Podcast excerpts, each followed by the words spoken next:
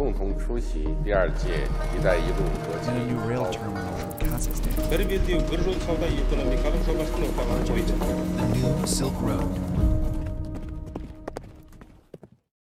Здравствуйте! Добро пожаловать в подкаст «Китай, Евразия и все остальные». Подкаст о поясе пути, больших играх и другой геополитике. Я ведущий Руслан Изимов.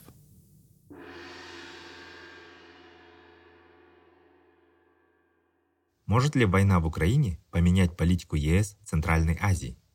В этом эпизоде В Европе понимают вот это стремление к многовекторной политике и стремление диверсифицировать внешнюю политику.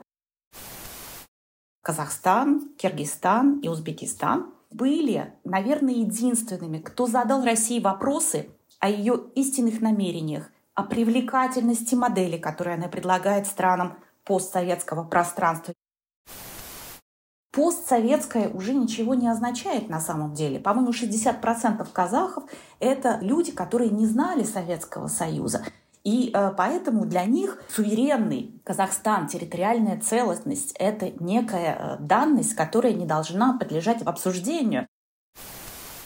И э, вы упомянули термин колониализм. Мне кажется, вот этого на протяжении многих лет после распада Советского Союза не было, а сегодня это появилось. Появилось новое осмысление советского периода как периода колониального давления России на эти страны. России стоит задуматься о том, что в ее армии сражаются люди с очень разным этническим и религиозным бэкграундом. Первых дней после начала войны России в Украине европейские страны заняли принципиальную позицию по поддержке Украины. Сегодня, по прошествии года, эта поддержка со стороны ЕС остается такой же сильной и последовательной, даже с учетом неоднородности ЕС и голосов представителей школы политического реализма, сторонники которой нередко обвиняют Украину и Запад в начале войны. Война в Украине для Европы стала важнейшим фактором, который запустил масштабный процесс по снижению влияния от импорта энергоресурсов из России. В этом плане для европейских экономик особую важность стали представлять страны Центральной Азии. При этом в Европе все понимают сложность позиционирования и необходимость внешнеполитического лавирования, ценят дистанцирование от российской политики. Для Центральной Азии Европа очень важный партнер в текущем сжатии геополитического пространства – по крайней мере, ЕС всегда поддерживал стабильность и мир в регионе, а также независимость его политики.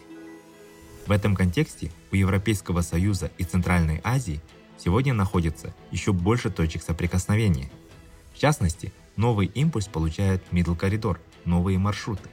Казахстанская нефть, к примеру, уже идет в Германию.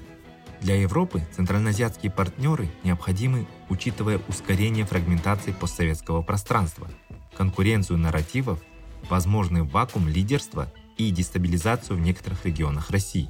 И, конечно, учитывая неясность развития ситуации с Китаем. Все это может сделать страны Центральной Азии еще более важными игроками для ЕС. О том, как европейские страны собираются снижать свою зависимость от России и Китая, об оценках многовекторной политики центральноазиатских стран в Европе, о понижении роли России в регионе рассказывает эксперт Французского института международных отношений Татьяна Костуева-Жан.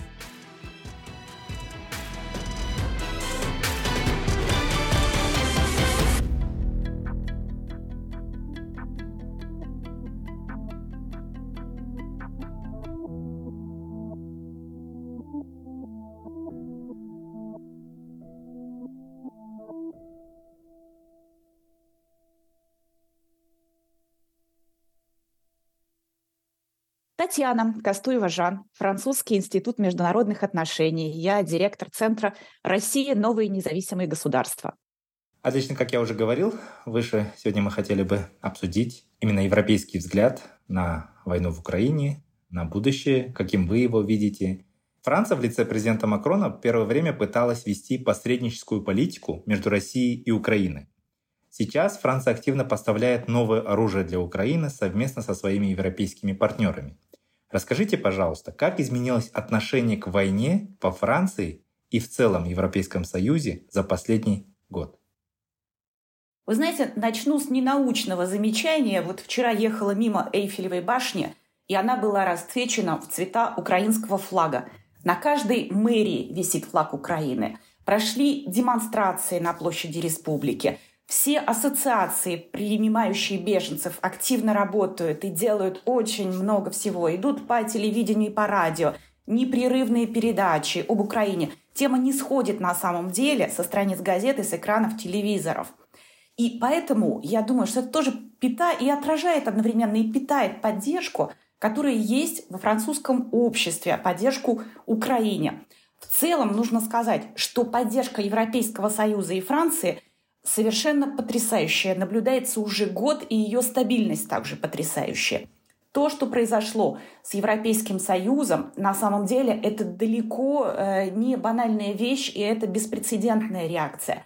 Когда вы э, смотрите на 50 миллиардов помощи европейской, это очень много – Фонд Европейский мира впервые использовал средства на покупку летального оружия. Это тоже что-то беспрецедентное. Вся помощь, которая была оказана беженцев, э, она э, также является совершенно уникальной. Даже, честно признаться, некоторые другие африканские страны упрекали в двойных стандартах европейцев, говоря, что беженцев из Сирии не принимали так, как принимали беженцев из Украины. И э, вот годовщине происходящего в Украине, годовщине войны, вышло много э, опросов общественного мнения. И все они показывают сохраняющийся высокий уровень поддержки Украины. И э, эта поддержка в некоторых местах такая же во Франции, как и в целом, в среднем по Европейскому Союзу. В некоторых чуть больше, в некоторых чуть меньше. Э, например, гуманитарная поддержка во Франции 92% людей поддерживают э, оказание гуманитарной помощи Украине. Это примерно средняя цифра по Европейскому Союзу. То же самое по приему беженцев. 88% э, французов и европейцев продолжают очень э, хорошо относиться к такому активному приему беженцев и большой помощи для них. Ну, вот, например, когда речь заходит о санкциях, Э, в среднем по Европейскому Союзу 74% людей поддерживают их. Это я беру э, данные Евробарометра. А во Франции их 65%. То есть эта поддержка уже э, несколько меньше. То же самое по оказанию военной помощи по поставке оружия. 65% в среднем по Европейскому Союзу, чуть меньше 60% во Франции. То есть поддержка продолжает оставаться сильной. Это довольно уникально, что она, э, несмотря на все сложности, на растущую инфляцию, что она остается на таком уровне. Но, тем не менее, я бы хотела обратить внимание на то, что некоторые моменты вызывают озабоченность. Нужно смотреть на э, развитие экономической ситуации, на инфляцию. И это вот, кстати, когда идет расклад опросов общественного мнения по категориям, по возрасту, по э, уровню достатка. Видно, что люди, которые эм, поддерживают больше всего Украину, это также люди, которые имеют наибольший достаток. То есть в бедных слоях, естественно, люди думают прежде всего о себе, об уровне инфляции, о том, как это скажется на, на них. Другой момент, который, я считаю, может вызывать озабоченность, это развитие ситуации, собственно, на, эм, на, на земле, на том, как будет проходить эта военная а, операция дальше.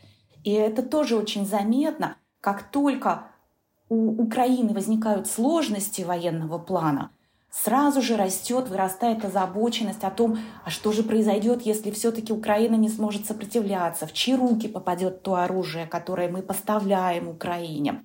И сразу же громче слышны голоса, которые э, выступают за мирные переговоры, за немедленное прекращение огня, за принуждение, в кавычках, Украины сесть за стол переговоров. Поэтому, мне кажется, Украина это понимает. И, э, в частности, э, вот та битва за Бахмут, которую она ведет уже много месяцев, мне кажется, там тоже есть элемент вот этого размышления, что не столько стратегически может быть важен это, этот город, сколько символическое, э, символическое поражение, пусть даже на этом небольшом участке, может вызвать эрозию поддержки э, в Европе и в Соединенных Штатах. Мне кажется, этот элемент тоже присутствует. И, наконец, еще один момент, который э, вызывает э, у меня озабоченность, это то, что разные страны Европейского Союза не совсем одинаково затронуты как ситуацией, так и санкциями. Например, инфляция в странах Балтии, она практически 20%. Э, во Франции она 7%.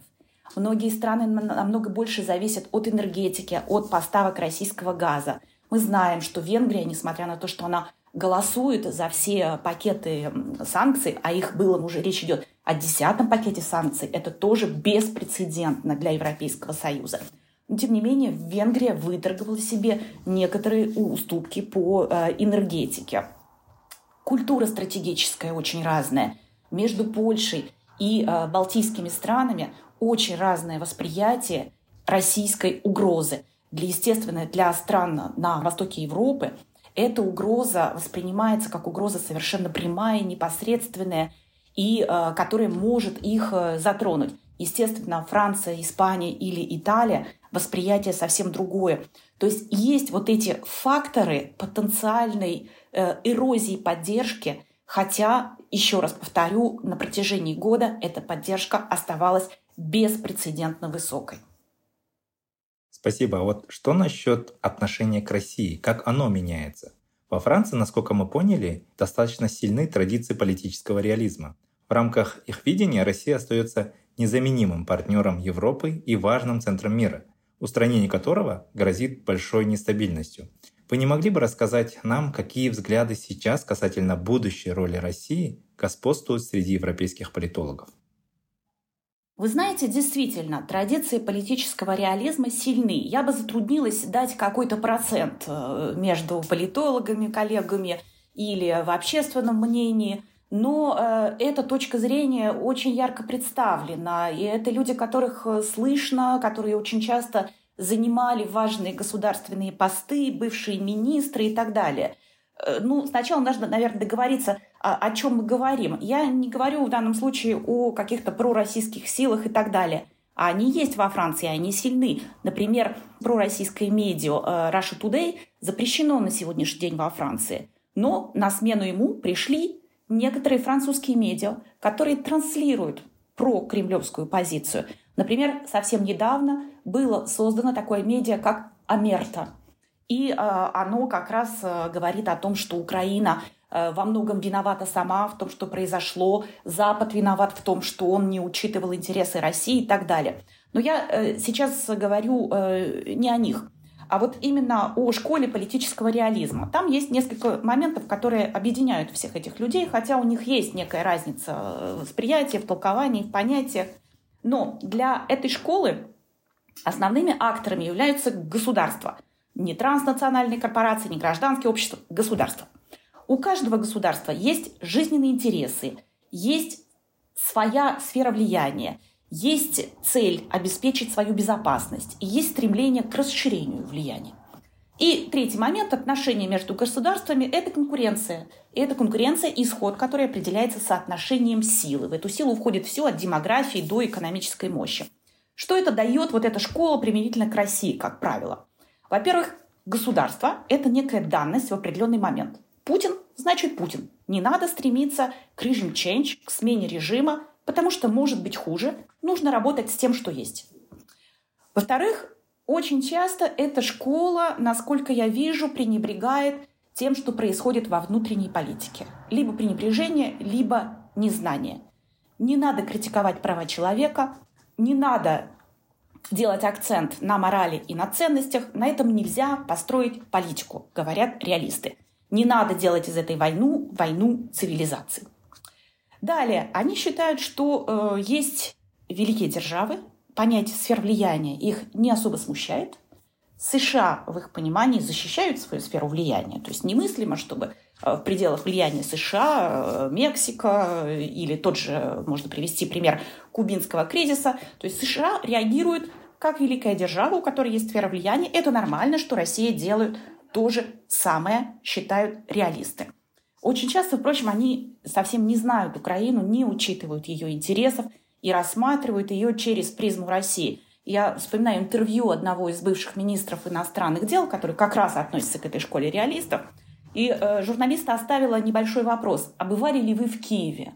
И бывший министр ответил нет на этот вопрос, как это неудивительно. И согласно, значит, этой школе реалистов, Россия права в своем беспокойстве за свою безопасность. Запад должен был учитывать возражения России по приему стран соседства в НАТО. И э, свобода выбора альянсов, которая прописана в Парижской хартии, для них это очень опасный момент. Не свобода выбора альянсов, а неделимая безопасность.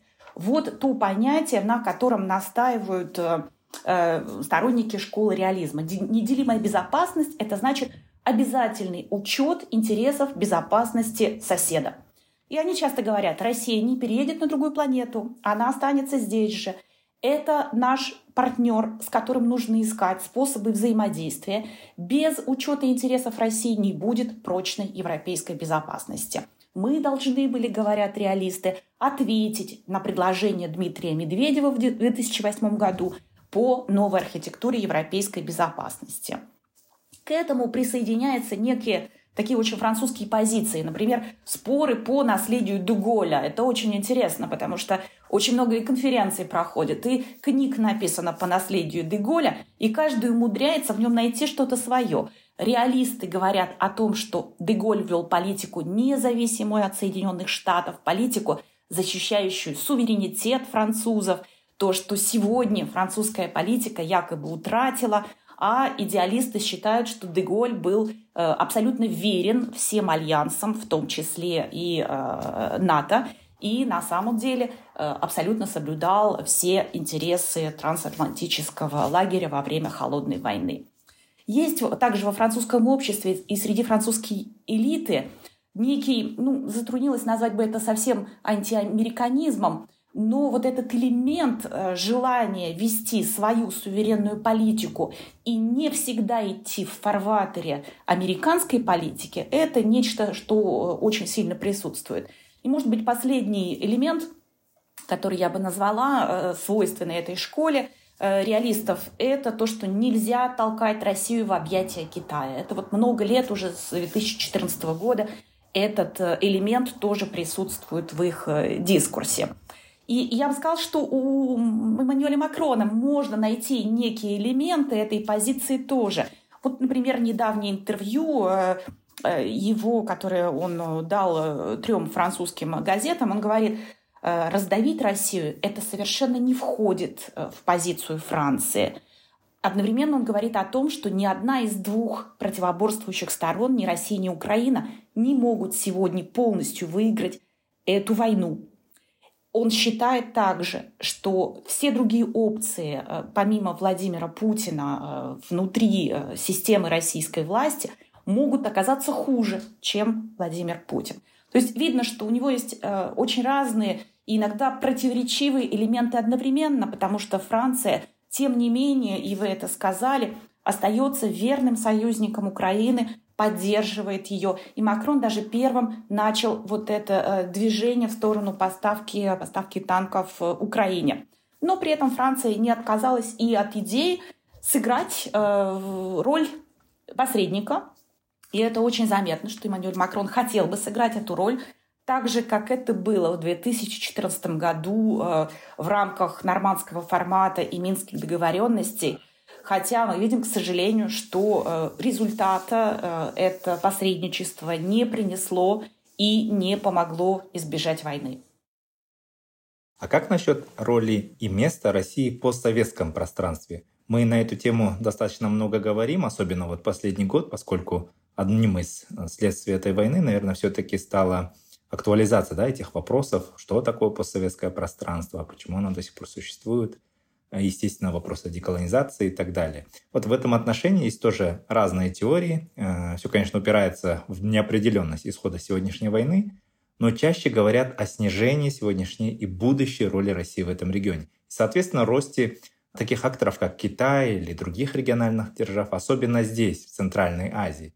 При этом снижение роли России в регионе рассматривается не только как политическое или экономическое, а даже как культурное и цивилизационное в результате так называемой деколонизации, о чем я говорю, или просто в результате смены поколений. Что вы думаете по этому поводу? Вы знаете, это очень интересный вопрос, и он мне напомнил сессию Валдайского клуба в 2021 году. Для меня это была, наверное, самая интересная сессия этого Валдайского клуба. Евразия 30 лет после исчезновения Советского Союза. На этой сессии три центральноазиатских участника – Казахстан, Киргизстан и Узбекистан – были представлены, и они были, наверное, единственными, кто сформулировал, кто задал России вопросы о ее истинных намерениях, о привлекательности модели, которую она предлагает странам постсоветского пространства, я вернусь еще к этому термину, и э, о целях евразийской э, интеграции. Они были теми немногими участниками, которые обсуждали ценности, мораль и пацифизм в международных отношениях, в то время как на всех остальных сессиях – скорее была тенденция к реаль-политике, вот к той самой политике э, реализма, которую мы обсуждали выше. Все они подчеркивали приверженность многовекторной политике как гарантии своей независимости и суверенитета, и совершенно отказывались от проявлений враждебности в адрес Запада, в адрес Европы, и подчеркивали, что не собираются следовать за Россией по пути конфронтации. На самом деле – фрагментация этого пространства, она идет медленными темпами, но она идет уже с момента падения Советского Союза и несколько ускорилась и кристаллизовалась, я бы сказала, в 2014 году после аннексии Крыма. Ведь ни одна из этих стран не признала аннексии Крыма, как Россия не э, рассчитывала на это. Россия продолжает, тем не менее, оставаться ключевым игроком в этой э, зоне. Очень многие страны от нее зависят на разные манеры. Зависят по энергетическому транзиту. И это очень видно, как на протяжении всего 2022 года Россия пытается сыграть эту карту энергетической зависимости, энергетического транзита с Казахстаном.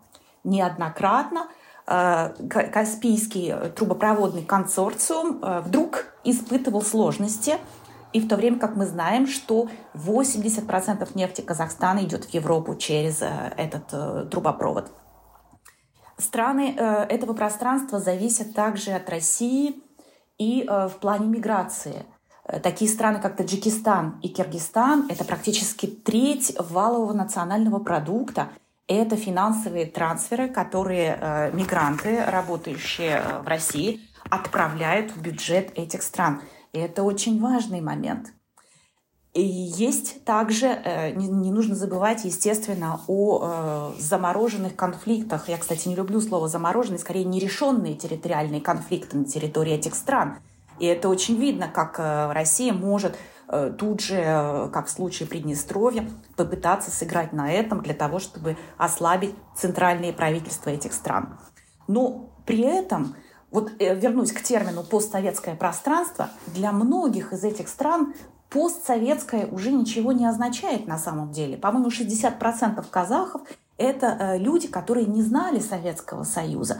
И поэтому для них суверенный Казахстан, территориальная целостность – это некая э, данность, которая не должна подлежать обсуждению. И, естественно, некие выпады каких-то российских депутатов, которые пытаются сказать, что север Казахстана может как-то э, так или иначе стать объектом территориального спора, конечно, это совершенно неприемлемо для э, этих стран. И видно, что начало войны ускоряет, я бы сказала, и кристаллизует вот эти тенденции фрагментации и тенденции отчуждения от России, которая э, вместо привлекательной модели вдруг становится источником угроз для них самих. Конечно, ситуация с Украиной проецируется каждой из этих стран и э, на них саму, и они не могут поддерживать действия России против страны, независимость которой имеет тот же возраст, что и, и их собственная. Если вы посмотрите на голосование в национальной, э, в, эм, в парламентской ассамблее ООН, то э, видно, что многие э, страны центроазиатские либо не принимали участие в голосовании, либо воздержались во время голосования. И э, Россия трактует это как э, то, что они скорее поддерживают ее позицию. На самом деле, э, мне кажется, что это компромисс между зависимостью по отношению к России, стремление не ссориться с ней, не лезть на рожон в какой-то степени, но при этом и выразить свое э, несогласие э, с тем, что происходит сегодня в Украине. И э, многие правительства разрешили и проводить манифестации в поддержку Украине в то, в то время как эти протесты, в принципе, не очень-то приветствуются на территории этих стран. Запретили знаки Z, запретили георгиевские ленточки – Э, Россия пытается э, вербовать в свою армию э, выходцев из центральноазиатских стран. Центральноазиатские страны ответили тем, что приняли жесткие законы, которые наказывают такое участие в военном наемничестве от 5 до 20 лет лишения свободы. И религиозные сообщества также выразили свое несогласие с тем, чтобы выходцы из центральноазиатских стран участвовали в этой войне на стороне России. В общем, вот эти все тенденции э, фрагментации, э, центробежные тенденции, конечно, они э, будут усиливаться и ускоряться. И вы упомянули термин колониализм. Мне кажется, вот этого на протяжении многих лет после распада Советского Союза не было, а сегодня это появилось появилось новое осмысление советского периода как периода колониального давления России на эти страны. И сегодня в Казахстане, например, я знаю, что тоже говорится и о э, депортации народов, о голоде как геноциде, о испытаниях, которые проводились на территории Казахстана. И мне кажется, что это некий толчок для нового осмысления этого прошлого как элемента сегодняшней национальной идентичности этих стран. И эта тенденция вполне э, может э, принять более, более яркую, более выраженную форму и э, получить э, новое распространение. Это новое, это то, чего не было раньше. Спасибо большое. Безусловно, сейчас происходит переосмысление всех этих процессов – продолжение вашей мысли, в ваших докладах в том числе, а также достаточно часто отмечается, что есть растущая роль мусульман в России, в том числе в российской армии и некоторый рост значимости других регионов. Как вы думаете, может ли сама Россия деколонизироваться? Как вообще комбинируется русский мир и многонациональная армия? Вы знаете, это очень интересный вопрос.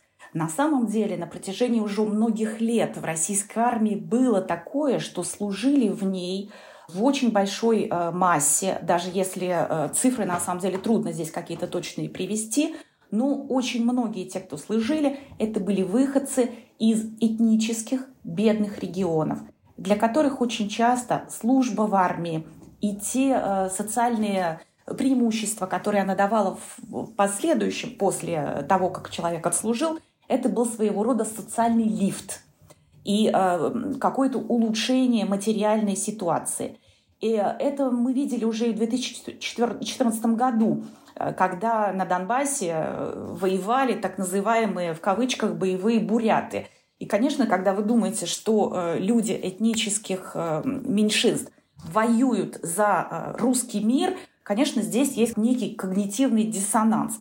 Но, кстати, заметьте, что вот на сегодняшний день то, что в 2014 году э, Кремлем вот этот дискурс о русском мире активно пропихивался, проталкивался, сегодня его очень мало слышно на самом деле. Сегодня речь идет скорее о борьбе э, с Западом за более равноправный, за более уравновешенный, э, э, полицентричный или много, многополярный мир. Это очень старый еще с Евгения Примакова идея России, скорее сегодня играет она против Запада за э, многополярный мир. И поэтому вот этот дискурс о э, защите русского мира, он несколько ушел, и, на мой взгляд, он ушел как раз потому, что э, в рядах российской армии есть очень высокая доля э, участников, э, мобилизованных из этнических э, регионов. Интересно также заметить, что, например, выходцы из Чечни, с Северного Кавказа, воюют и на той, и на другой стороне.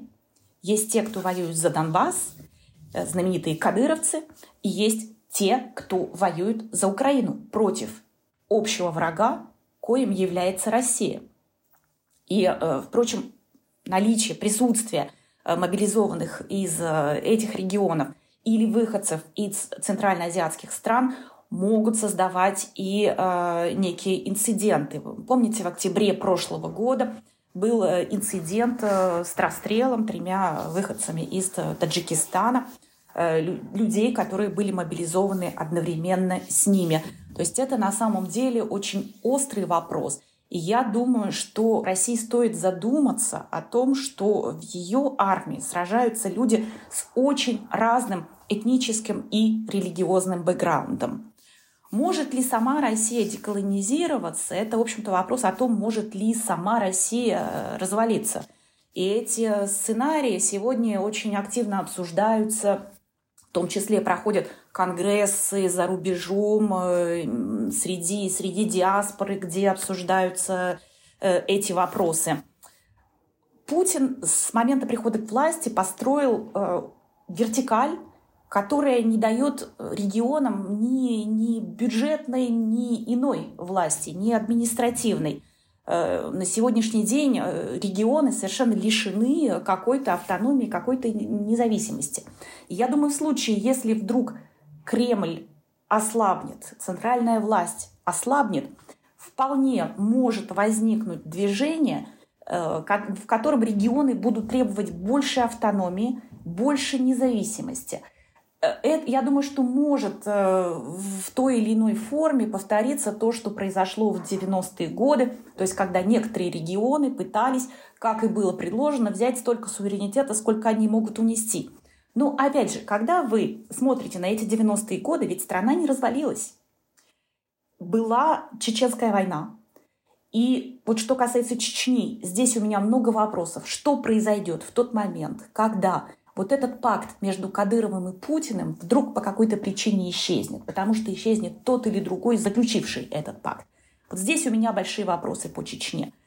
Что касается остальных регионов, я думаю, многие скорее попросят больше автономии, как это, например, произошло с Татарстаном, где, кстати, недавно даже президент Татарстана был последний, кто потерял вот этот титул президента и не может больше называться президентом вот со стороны такого региона э, богатого и э, эм, защищающего свои э, региональные интересы. я думаю, что может быть такое поползновение к большей автономии. Но, скорее всего, что касается независимости, выхода из состава России, здесь я, наверное, настроена скорее скептично.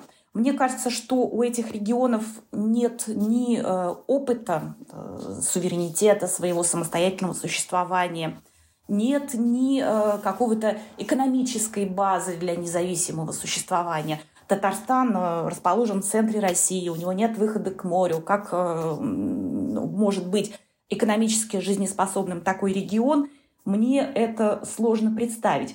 И еще такой последний момент, что большинство, в большинстве республик, которые мы называем этническими в России, на самом деле э, большинство составляют не, э, не, не, не этнос, который дает название региону, а те же русские. По-моему, ни в одном этническом регионе э, этнические меньшинства не составляют даже половины, чуть-чуть меньше, как правило. То есть русские продолжают оставаться костяком каждого из этих регионов. Поэтому вот за исключением Чечни я бы сказала, что, наверное, другие регионы я э, не вижу в итоге, помимо попытки э, получить больше прав по отношению к федеральному центру, но не вижу, что будут попытки совсем стать какими-то независимыми государствами. Татьяна, я предлагаю вернуться к нашей теме, я имею в виду к э, политике Европы. Как в Европе оценивают политику Казахстана? И других стран Центральной Азии на фоне войны в Украине. Имею в виду в целом, да, как оценивается наша политика, наша многовекторная внешняя политика. В чем, а, например, цель расширения партнерства ЕС с такими странами, как Казахстан и, и другие республики этого региона?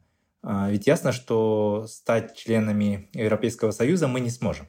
Но может ли быть какой-то другой формат, может быть, более углубленного партнерства? Как вы думаете?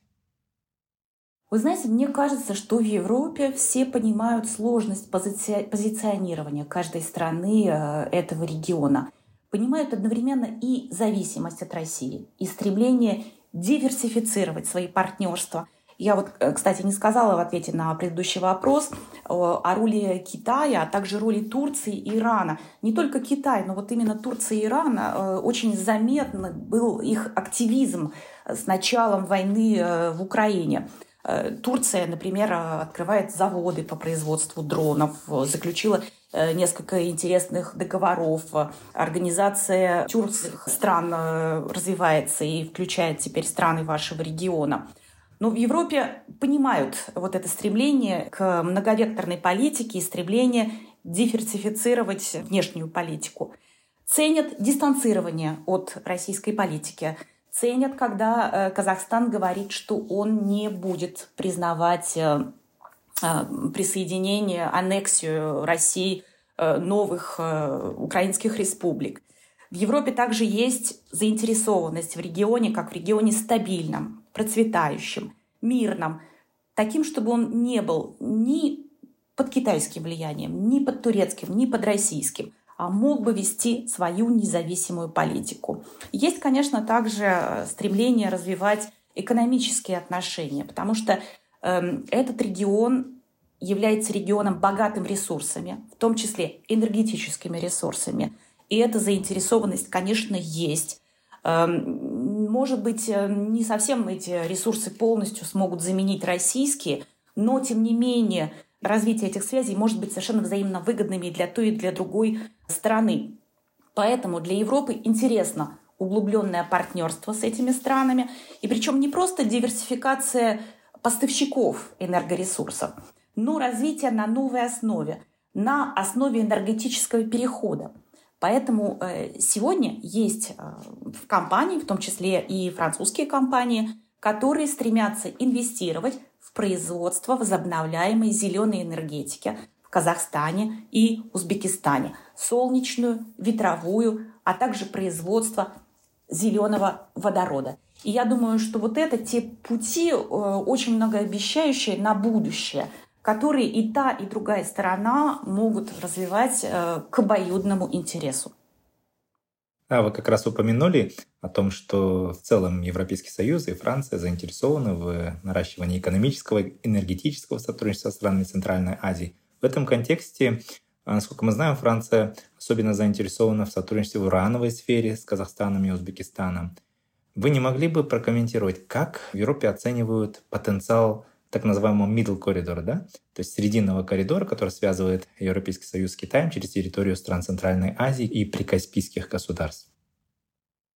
Я думаю, что этот проект э, получает поддержку в Европе, э, поскольку все сложности с северным коридором мы наблюдаем практически в прямом эфире, то развитие вот этого среднего коридора, middle коридора – оно э, вполне может стать вот, э, частью того э, самого взаимовыгодного интереса.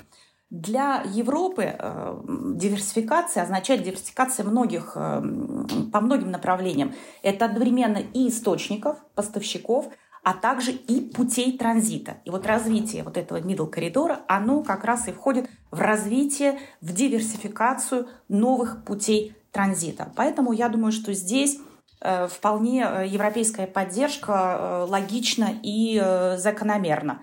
Ну и вообще в целом Казахстан сегодня представляется как надежный энергетический партнер для Европейского Союза. И, как я уже сказала, многие новые источники энергии могут развиваться. Водород, ветровая, солнечная энергетика. Европейский Союз – это 60% прямых иностранных инвестиций в Казахстане – и э, поэтому понятно, что для Казахстана это тоже очень э, важное партнерство в свою, э, в свою очередь. И э, мне кажется, что оно может э, быть э, многообещающим. И э, я вижу, что идет активизация с двух сторон э, партнерств, которые иногда были заключены очень давно, как, например, стратегическое партнерство э, между Францией и Казахстаном. Это еще 2008 год.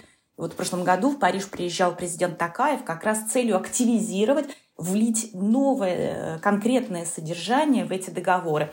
Также приезжал президент э, Узбекистана в прошлом году в Париж. И, наверное, вот эта активизация дипломатических связей не случайна, и она э, призвана повлечь за собой и интенсификацию экономических и в том числе энергетических связей. Татьяна, позвольте немного отвлеченно от нашей темы вопрос. Мы наблюдали, что война в Украине действительно сплотила западные страны, особенно Европу. А как может меняться это положение дел в случае еще большего обострения противоречий между США и уже Китаем? В случае гипотетического такого конфликта между Пекином и Вашингтоном, условно говоря, на Тайване, могут ли европейские страны занять такую же бескомпромиссную позицию по отношению к Китаю, вводя санкции в ущерб своему экономическому благосостоянию? Это очень хороший вопрос, на который, к сожалению, ответа нет. Пока ситуация а, остается очень гипотетической. Но то, что мы видим на сегодняшний день, то, что речь все-таки идет и о снижении различных видов зависимости от Китая. Так же, как это произошло с Россией. Вот, кстати, это тоже в вопросах общественного мнения. Э, это очень видно, что большинство сегодня выступает за снижение энергетической зависимости от России – и э, здесь Европа идет в правильном направлении, накладывая э, санкции. Это встречает поддержку в общественном мнении. Но есть теперь та же самая тенденция и по отношению к Китаю. Зависимость от э, многих критических э, вещей, материалов от Китая э, и стратегическая автономия Европы – это сегодня темы, которые присутствуют э, в общественном пространстве и которые очень активно обсуждаются – и э, начали, начались уже некие сдвиги, которые идут в эту сторону. Вообще, в целом, конечно, все это говорит о будущей возможной фрагментации мира.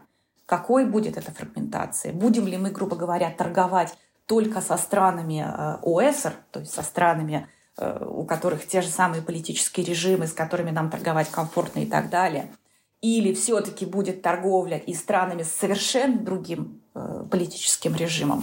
Вот это, наверное, такой основной вопрос, который возникает где-то в перспективе. Но, во всяком случае, тенденция на ослабление зависимости от Китая, на возврат производств в европейские страны, она уже есть на сегодняшний день.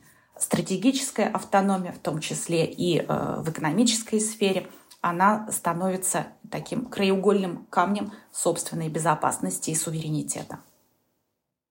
Большое спасибо, Татьяна. На днях китайская сторона опубликовала свое видение решения украинского вопроса от войны. Как в Европе его восприняли? Все-таки есть ли в Европе понимание, что Китай это глобальная держава номер два, ее мнение, ее подходы нужно учитывать? Или все же в Европе преобладают взгляды о том, что Китай будет стараться проводить свою политику, которая, возможно, не будет играть на руку ни России, ни Украине, ни тем более западным странам. И, соответственно, Европа и в целом западные страны будут все же исходить из собственных планов, из собственных прогнозов решения украинского вопроса. Вы знаете, э, план, который Китай предложил, план из 12 пунктов, был встречен без особого удивления, потому что, собственно, такую позицию двойственную Китая мы уже наблюдаем в течение года. И, может быть, даже он несколько разочаровал, что э, это, это не тот план, который является конкретными шагами по урегулированию конфликта. Это довольно общее повторение принципов китайской внешней политики. За все хорошее против всего плохого. Э, основное противоречие этого плана в том, что Китай, защищая территориальную целостность э, всех стран в целом и Украины в частности, тем не менее не говорит ключевую фразу о том, что Россия должна вывести свои войска с территории Украины, если соблюдается эта территориальная целостность э, Украины. И исходя вот из этого корневого, первоначального противоречия, Остальное не может рассматриваться как э, какой-то конкретный план э, и руководство к действию. Вообще есть, было, наверное, и, может быть, есть еще некое желание того, чтобы Китай сыграл свою по-настоящему глобальную роль и взял на себя ответственность за то, чтобы объяснить в кавычках России, что ломать международные правила не является чем-то чем правильным и чем-то и справедливым в современном мире. Но, к сожалению, Китай продолжает играть вот эту двусмысленную роль. К тому же, как вы знаете, очень много эм, сегодня слухов о том, что Китай э, поставляет, ведет поставки запрещенной продукции России и э, даже планирует начать какие-то более военные, более конкретные поставки, что явилось бы совершенным сломом парадигмы как для китайской политики, так и для последующего сценария развития событий. Я думаю, что э, европейцы, видя, что вот год спустя э, Китай предлагает такой общий, общий план, некие общие принципы, в которых таятся, таится немало противоречий, что, наверное, нет больше э, каких-то надежд, э, возлагаемых на то, что э, Китай сыграет важную роль в урегулировании этого конфликта. И, наверное, в принципе, европейцам хотелось бы самим выступить в роли посредников и добиться когда-то прочного, стабильного мира на будущее. Большое спасибо, Татьяна, за очень увлекательную беседу.